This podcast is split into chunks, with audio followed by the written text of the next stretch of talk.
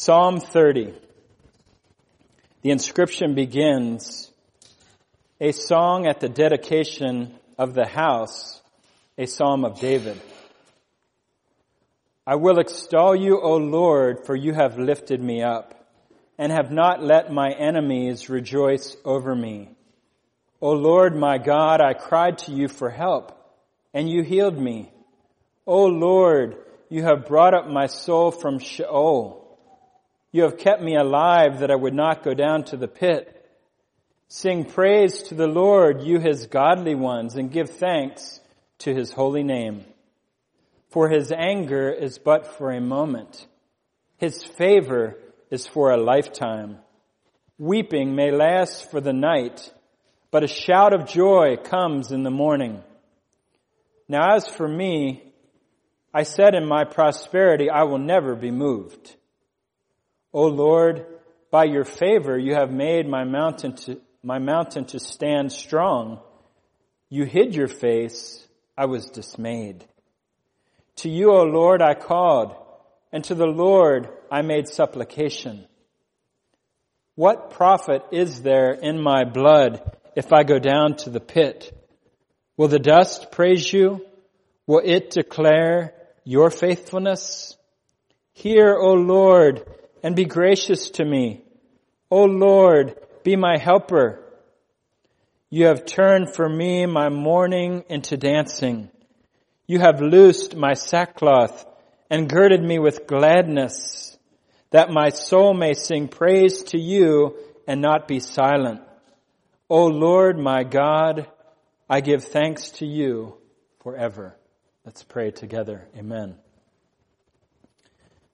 Our Father, again, we continue to worship you, to praise your holy name. We thank you that we can draw near to you through the blood of the Lamb.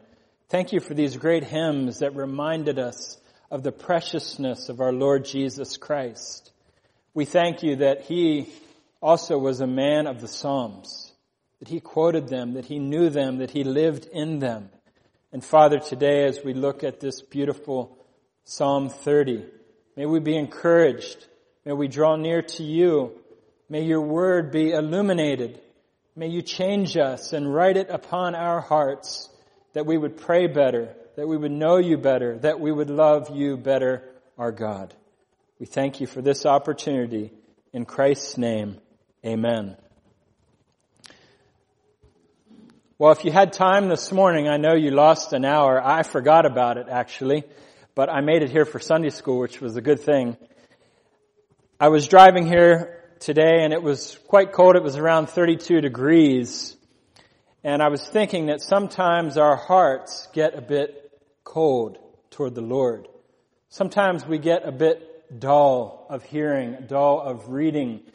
Maybe you have your devotions at times and you read the passage and it's just like bronze. It's, a dullness or a coldness. And I believe that one of the reasons God gave us the Psalms, 150 prayers and praises, is to warm our hearts, to stir us up to praise the Lord, to pray better. It is a praise manual and a prayer manual. And this psalm reflects that David was in tight straits. He had a sickness, he had his enemies, he faced death, yet he prayed to God over and over. The title that I've given this message is The High Praises of God. Another I thought of was a prayer of prayers because it's one prayer after the next really in this prayer that only takes one and a half minutes to read out loud. One and a half minutes and it is loaded with truth as David poured out his heart to God and may we do that today and present our hearts as an acceptable sacrifice to our God, even now as we worship Him. The inscription, as we read, says a psalm, a psalm song at the dedication of the house, a psalm of David. And we believe that these inscriptions are part of the inspired text. They sometimes help us. Sometimes we don't understand what they mean because was this a dedication of David's house? He did not build the temple, his son did. Uh, one idea that I read was helpful that David uh, possibly penned this psalm and then it was used in reference to the temple. So maybe later uh, on, as as the the psalms were being collected and these inscriptions were were uh, added, maybe there was an inclusion, a song at the dedication of the house. We don't know in this case, but we see it is a psalm of David. Now, if you were listening as we read, and I've highlighted it uh, in my Bible, we hear the word, O Lord, O Yahweh, Jehovah, eight times. There's the, an exclamatory expression as David cries out to God, O Lord, O Lord, O Lord, eight times. And there's other Psalms like this, but there's a lot of interjection and passion. And it was almost hard to just jump in and read it because if we heard his prayer, it was probably filled with tears and joy and passion. And may our prayers be the same. Lesson one of 11 is this, generally thinking about this exclamatory statement, O Lord, is this, let our prayers be filled with fervent petitions.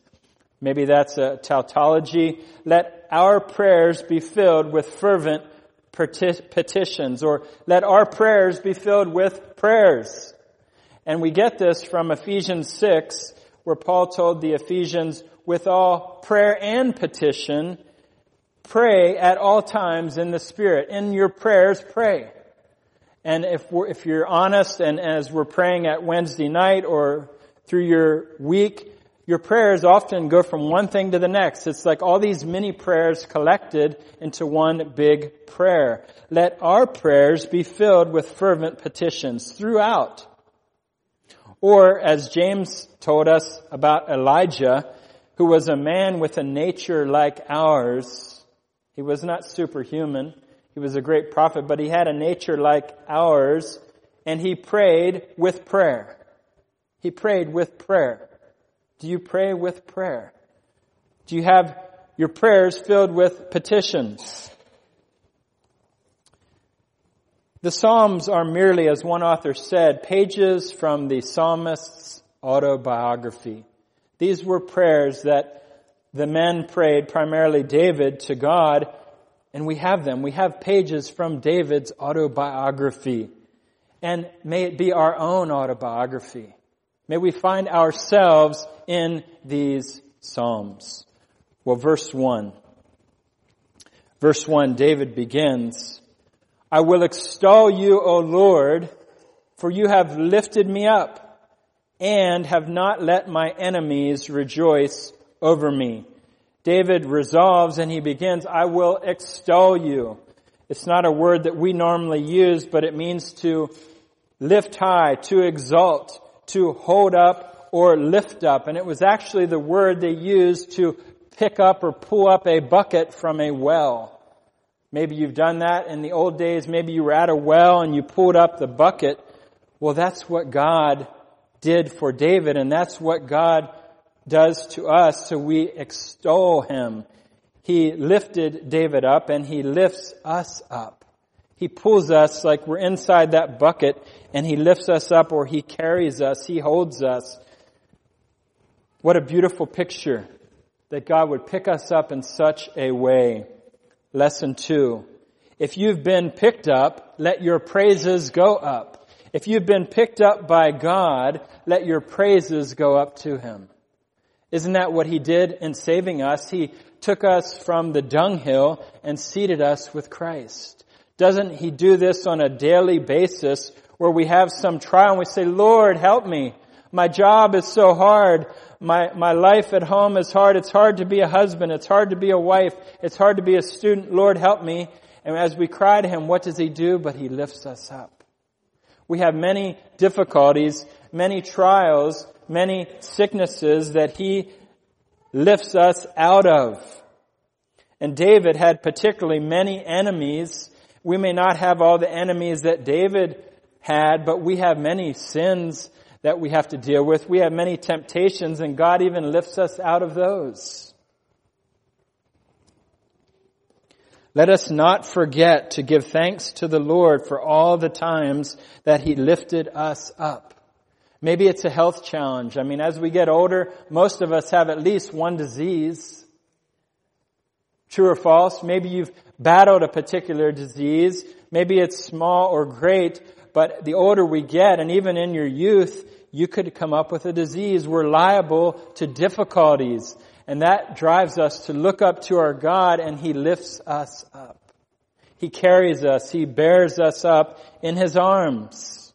It's glorious. So David extols God. He lifts up the name of God because He was lifted up.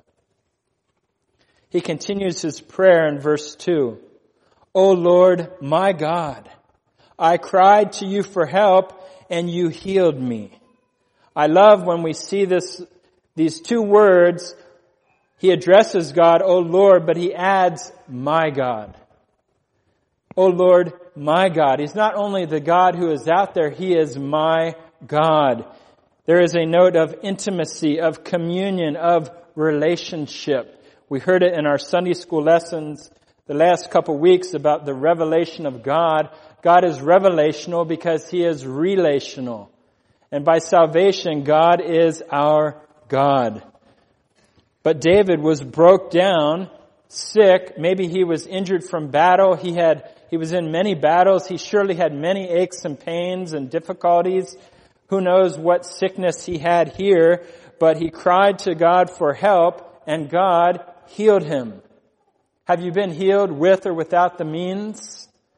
When you've been healed of something or helped, you praise God. You say that I cried to him and he rescued me. He is my God. Yes. Praise him. Praise him. And this word, this description, Oh Lord my God, I cried to you. Sometimes our prayers, Oh Lord, thank you hallowed be your name, your kingdom come. We can be very much like a robot or a parrot. We can pray, but uh, prayer is described in the Bible as crying out. Are you urgent in your prayers? Do you cry out to God? Hopefully he doesn't have to get us at the bottom. And sometimes that's what it takes. You end up in the hospital. You end up in dire straits where all you can do is say, Lord, help. You're crying out, maybe with tears. David was crying out to God for help. Lesson three, when you need help or healing, cry out to your God. The Psalms teach this basic truth over and over. When you need help or healing, cry out to your God.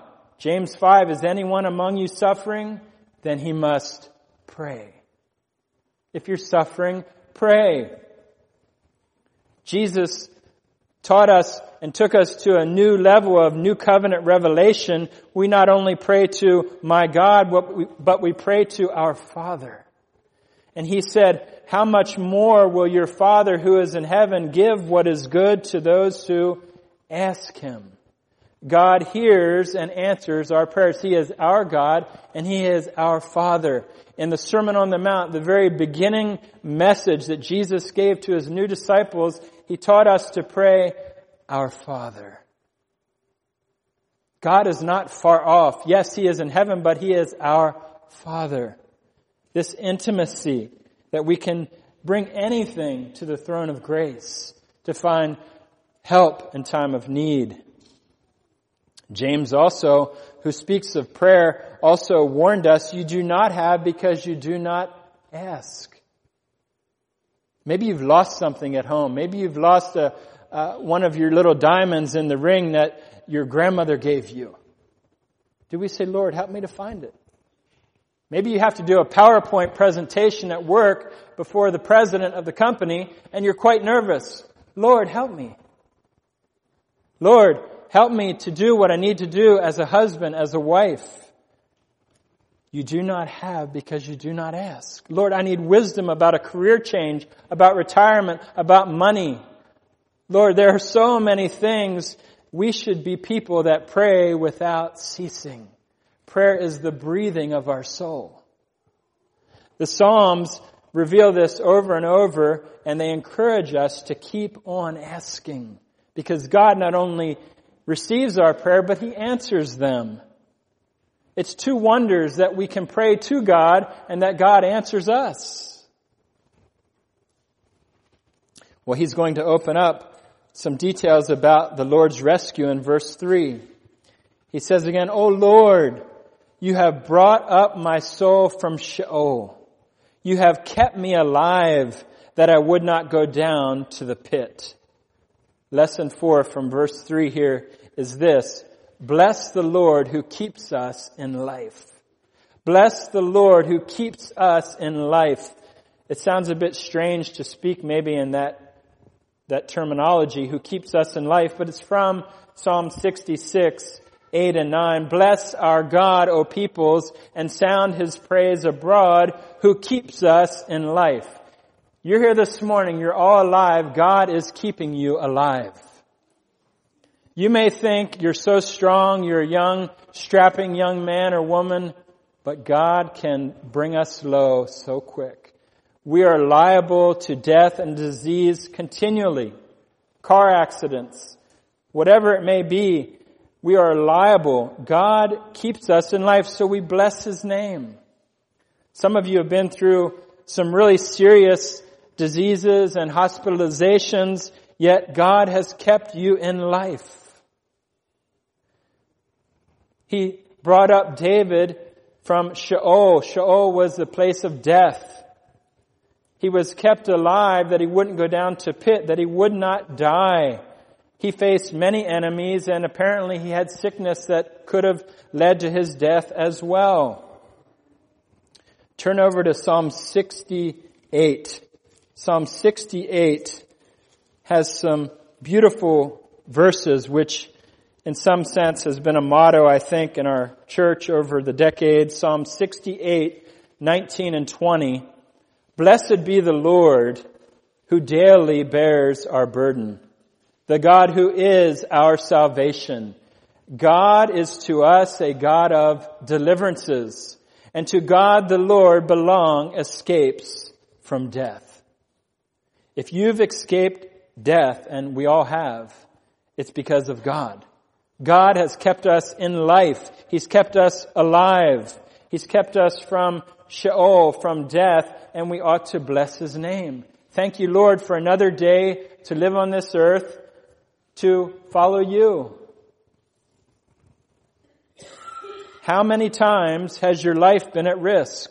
On the road, in the hospital, from your disease, from the hazards of life.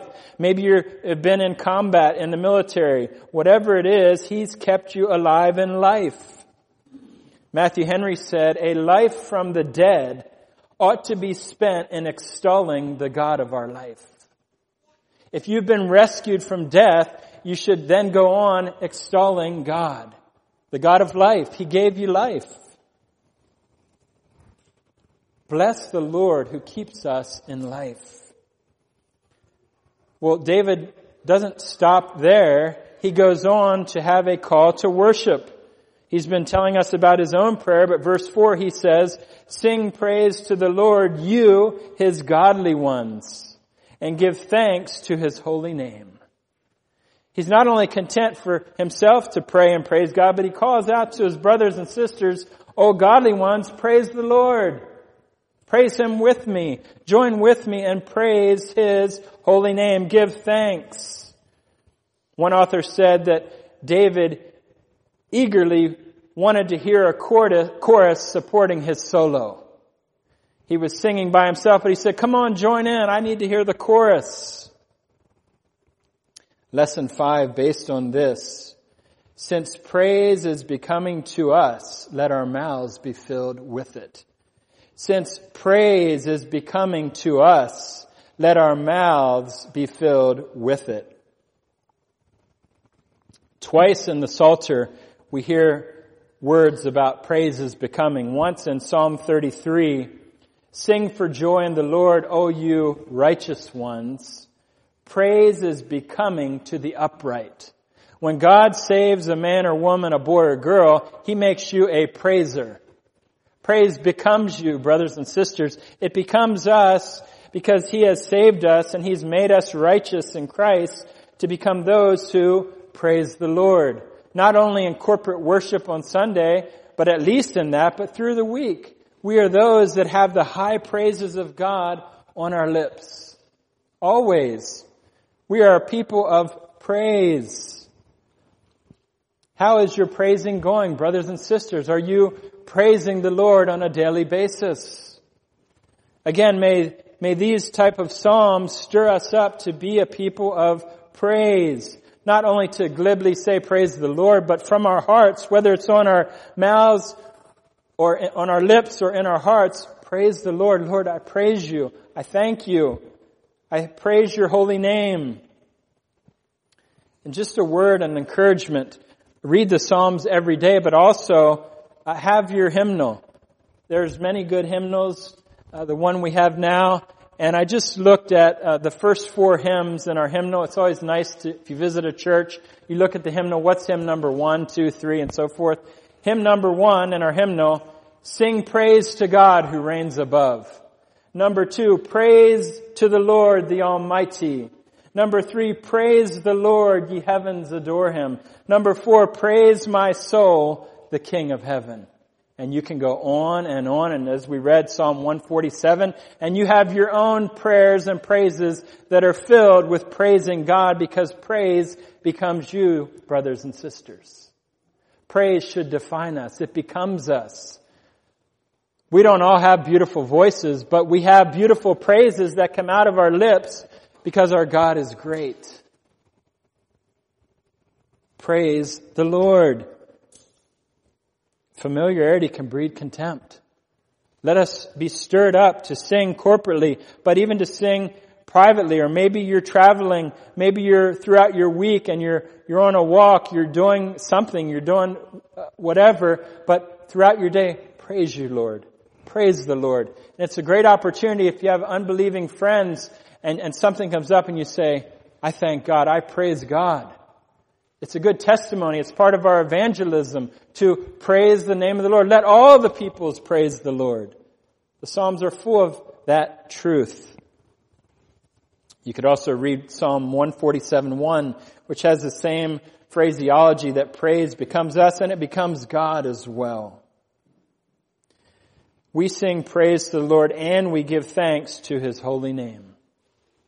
To God's holy name, His character, all that he is, and holy, yes, refers to his moral excellence, but it also refers to the fact that he is totally other, that he is high and lifted up, that his name is above all other names. He is so um, transcendent.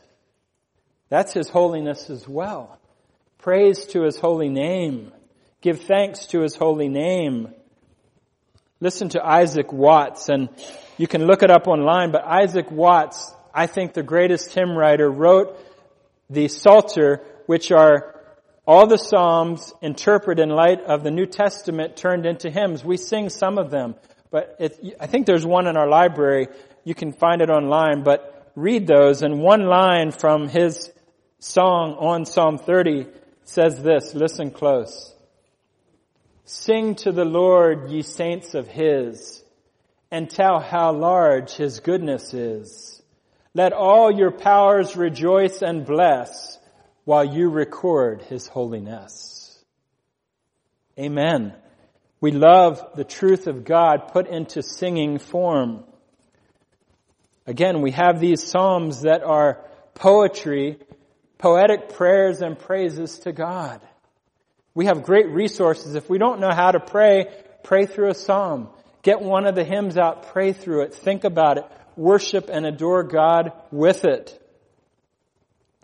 Well, David gives a great reason in verse 5 why to sing the praises of God. He said, Praise God for his anger is but for a moment. His favor is for a lifetime. Weeping may last for the night, but a shout of joy comes in the morning. What a grand verse, a grand picture of our God. Yes, God has anger. But for his children, it's but for a moment. His favor is for a lifetime. There's a lot of contrast in this verse, but our lesson six, I'll put it this way. The Lord's momentary rebuke shrinks when compared to a lifetime of His gracious favor. The Lord's momentary rebuke shrinks when compared to a lifetime of His gracious favor. I believe His anger here would be His righteous anger and frustration, if you will, when we disobey Him and those whom He loves, He disciplines. And it's painful. And sometimes He disciplines severely. Even in the warnings to the Lord's Supper, there is strict and severe warnings. But His anger is but for a moment. It's momentary. It's a momentary sting as we are corrected by the Lord compared to a lifetime of His gracious favor. His favor is His acceptance. It's that relationship, that closeness that we have. So David is contrasting God's anger and God's favor. He's contrasting the moment and a lifetime.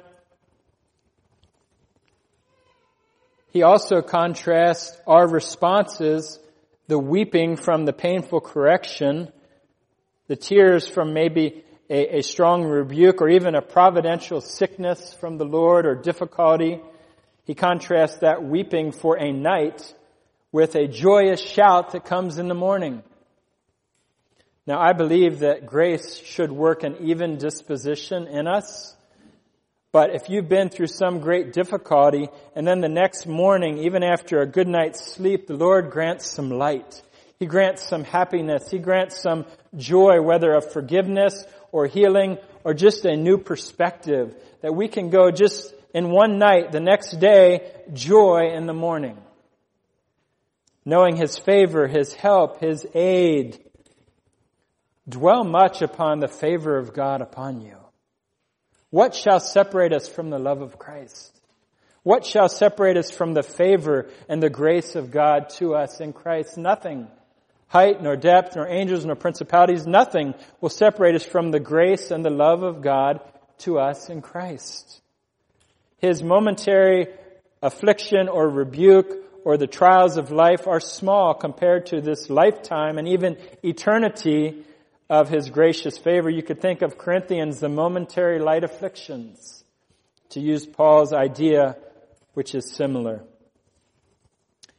David continues his testimony, his confession in verse 6. It's a, it's a stark change on what he's been saying. Again, this one and a half minute prayer that we're just getting into at 28 minutes. He says in verse 6, Now as for me, emphatically, now as for me, I said in my prosperity, I will never be moved. This is a confession, I believe, of sin. That he was doing well at one point, and he was doing so well, he was prospering, and he said, I will never be moved. And, and the phrase, now as for me, is emphatic in contrast with verse 5, which maybe he's remembering why God's anger was upon him because he was trusting too much in himself. I will never be moved. So what could we learn? Lesson seven. When life is going well, beware of forgetting God. When life is going well, beware of forgetting God. The wicked person, and this is not a wicked person, but the wicked is really living in this mindset. He says to himself, I will not be moved. Throughout all generations, I will not be in adversity. That's what the wicked man thinks. When the righteous man stumbles at a moment and thinks, wow, things are going so good, it's always going to go this way. I'm, I'm self-sufficient. I'm good to go. No. I cannot say in myself I will never be moved. I am dependent upon the God of grace. I'm dependent upon His favor. We cannot forget God. And verse 7, he goes this direction. He reflects on the Lord's favor and the stability that He gave. Verse 7, O Lord, by your favor, you have made my mountain to stand strong. And then there's almost this, but you hid your face. I was dismayed. So I think this links back to verse 5, this, this rebuke, uh, yet his favor, the, the weeping, and then the joy in the morning. Here, he's reflecting that God did enable his mountain, enabled him to stand strong. He had success. But then when God hid his face, it all crumbled. I was dismayed. Sometimes God hides his face to correct us. Sometimes God hides his face for reasons only known in himself, but that should remind us how dependent we are upon his good pleasure. We are dependent upon the smile of God, and I put it this way in lesson eight, without God's smile, all is gloom. Gloom and doom. Maybe it's his correction, maybe he is correcting us and he hides his face, there's gloom. Maybe it's our own withdrawal, withdrawal from God and we're not walking with him knowing his smile and we have this dismay, this gloom. The Holman Christian Standard says, I was terrified. I was not only dismayed, I was terrified. I was disturbed. I was trembling because I did not see or I could not see the smile of my God. Maybe God removed his smile here because David was a bit arrogant. I will never be moved.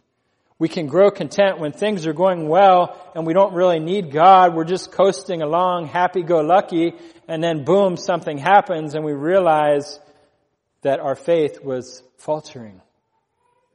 And God was hiding his face and then we are dismayed and by God's grace that draws us back to himself. Cling to the Lord always and keep your eye of faith on Him. And if you feel that He is hiding His face, press forward and keep drawing near to Him and keep pleading His name and His character in your prayers. And that's what David is going to do. Verses 8 and 9. He, he wrote, To you, O Lord, I called, and to the Lord I made supplication. And he argues with God. He gives three arguments. What profit is there in my blood if I go down to the pit? Will the dust praise you? Will it declare your faithfulness? One author points out that this, the beginning that I called to the Lord, he says it's in the imperfect tense. I keep on calling. The heavens may seem to be bronze. God may seem to be uh, hiding his face from us because of our sin or another reason, but I will keep on calling on the Lord. I keep on calling on him, and he gives these three arguments in prayer. What profit is there if I die? Now, in the old covenant, they had a limited, limited view on eschatology. They, they had this view of Sheol, when I go to the grave, what will happen? Well, we know better in the full revelation that to live is Christ and to die is gain. And after we die, we're with heaven praising God for ever and ever. It was a bit dim to the Old Testament saints. So he said to God, what profit is there in my blood if I go down to the pit? Will I cease to exist? So in his mind, I can't praise you if I'm dead. Secondly, will the dust praise you? maybe I'll return to dust, or if I'm dead, will the very dust praise you? On the one hand, we may say yes, even the stones will praise God. But here, if I'm merely dust, I have no mouth to praise God. And third, will the dust not only praise you, but will it declare your faithfulness as I would if you kept me alive? So all three of these expect a no answer. What profit is there if I die? Will the dust praise you? Will the dust declare your faithfulness? No, no, and no. That was the implication to his bold question. Have you prayed like this to God? You said, God, if I'm gone, how will I praise you on earth? How can I continue to be useful on earth? David was a man of bold prayers. And lesson nine is this. We can learn from our brother David Let us cultivate confidence at the throne of grace. Let us cultivate this confidence at the throne of grace. Large petitions with you bring. You are coming to a king, John Newton. We come with bold prayers. Cultivate boldness at the throne of grace. From our current study in Hebrews 4:16, therefore, because of Christ, let us draw near with confidence. Parrhesias.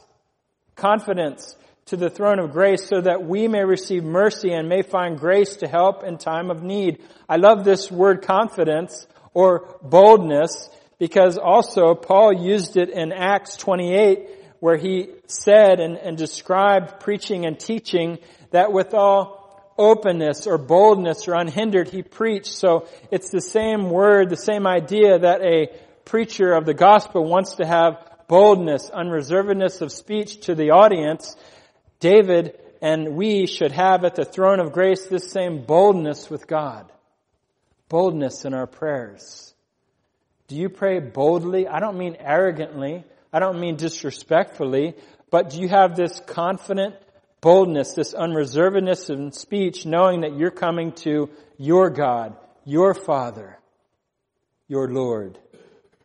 Cultivate confidence at the throne of grace.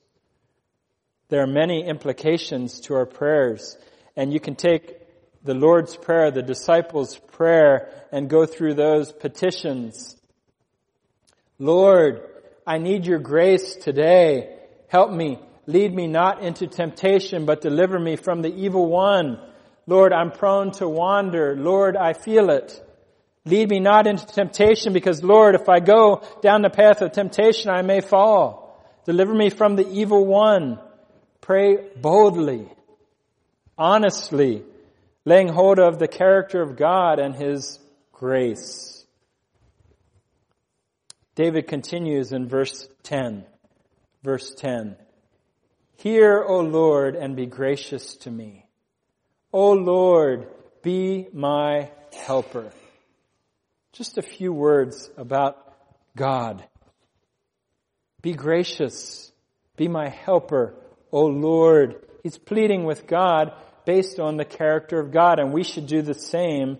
Lesson 10. May the character of God ignite our prayers. If you're a bit cold hearted, pray over the character of God back to Him.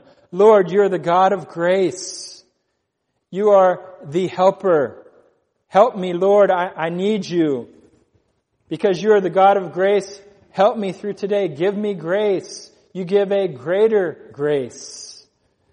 Lord, you are the helper of the helpless, and you know, Lord, my weakness. Focus on the character of God in your prayers. Psalm 54 4 says, Behold, God is my helper. The Lord is the sustainer of my soul. Lord, deliver us from any self-trust that we could somehow get through this life on our own. We are weak as water, brothers and sisters. We need the helper. We need the Holy Spirit. We need God the Father. We need God the Son to help us and give us this grace in time of need. Verse 11 and 12, winding down. David has, as Kidner called it, chastened recollections. He's looking back where he was. God had corrected him, and he says in verse 11, You have turned for me my mourning or my wailing into dancing. You have loosed my sackcloth and girded me with gladness, that my soul, or literally my glory, may sing praise to you and not be silent. David had suffered under the attacks of his enemy. He had suffered from apparent sicknesses, whether aches, pains, or diseases, we don't know. He suffered under a lot of misery and the Lord gave relief. He had mourned, he had wailed, he had cried out, help me Lord, and the Lord gave relief. He took that coat of sackcloth, maybe his, his uh, repentance and sackcloth and ashes. He had this coat with just uh, very simple, something they put on to show their grief, God took that coat off and put on a coat of gladness. A, a coat of rejoicing.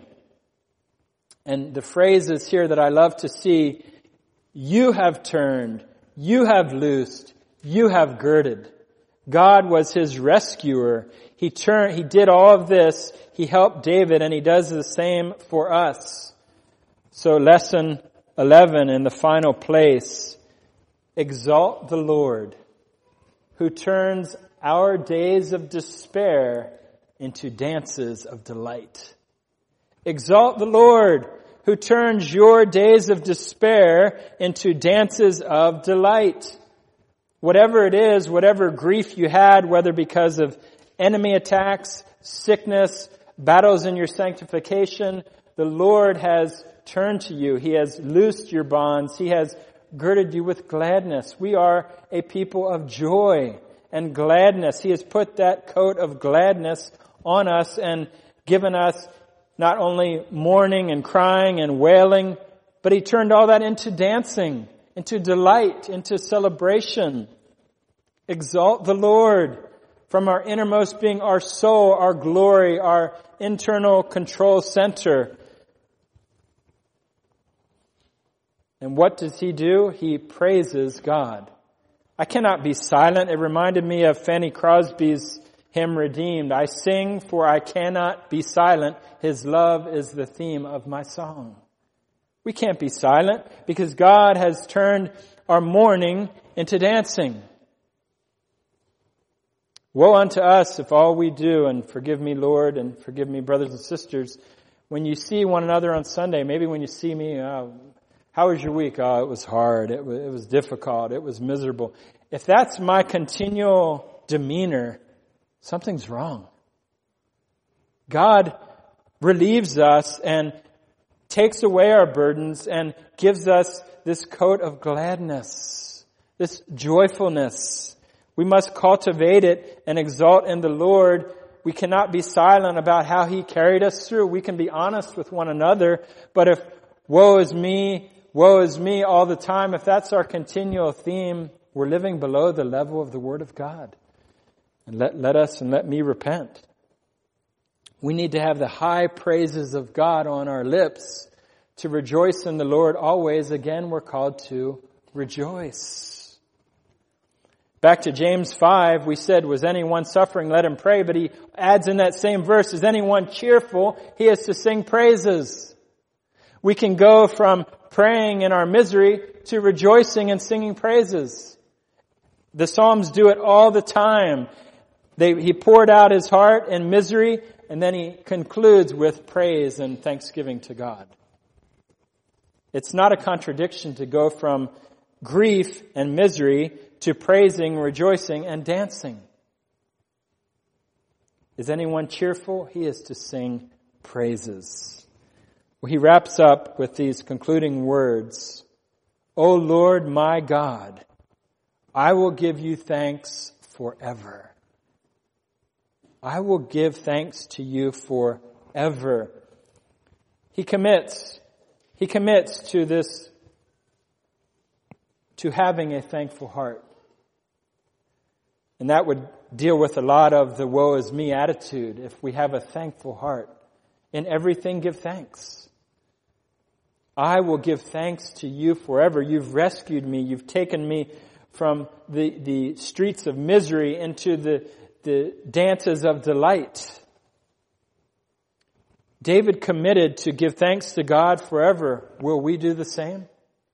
I will give you thanks, Lord, forever. The rest of my life and for all eternity, I will thank you. Let that define us individually and as a church, a thankful people, a grateful people. The Lord has done everything for us and we deserved nothing. Actually, we deserved his wrath in hell forever. But he seated us and put us in Christ. May a heart of thankfulness mark, uh, mark our lives. Listen to the Scottish preacher, and I'll conclude with this quote. Excellent sermon on this passage. You can look it up. He said, A heart truly penetrated with thankfulness, delights to turn the blessings of God round and round and to see how prismatic lights play on their facets as on a revolving diamond.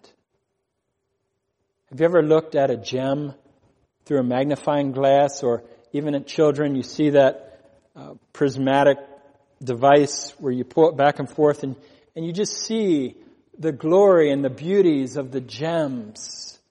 What's the same with us as we look at the blessings of God and see, Lord, He helped me to get up again today. He helped me through yesterday and He helped me through tomorrow. And we look at those gems of His goodness and we praise Him.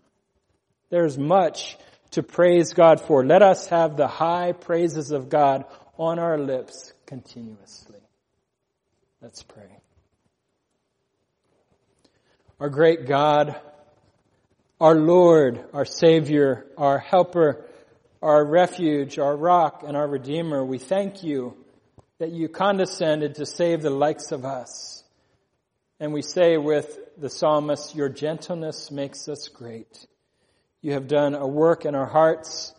And Lord, we do confess at times we are thankless and shame on us and forgive us. Lord, may we be changed and transformed to in everything give thanks, to rejoice always. We have volumes of things to thank you for. Lord, you are good and you do good. Great is your faithfulness. Your loving kindness extends to the heavens. And Father, by your grace, we would commit to give thanks to you forever and ever. You are our God, and we love you. We thank you in Jesus' name. Amen.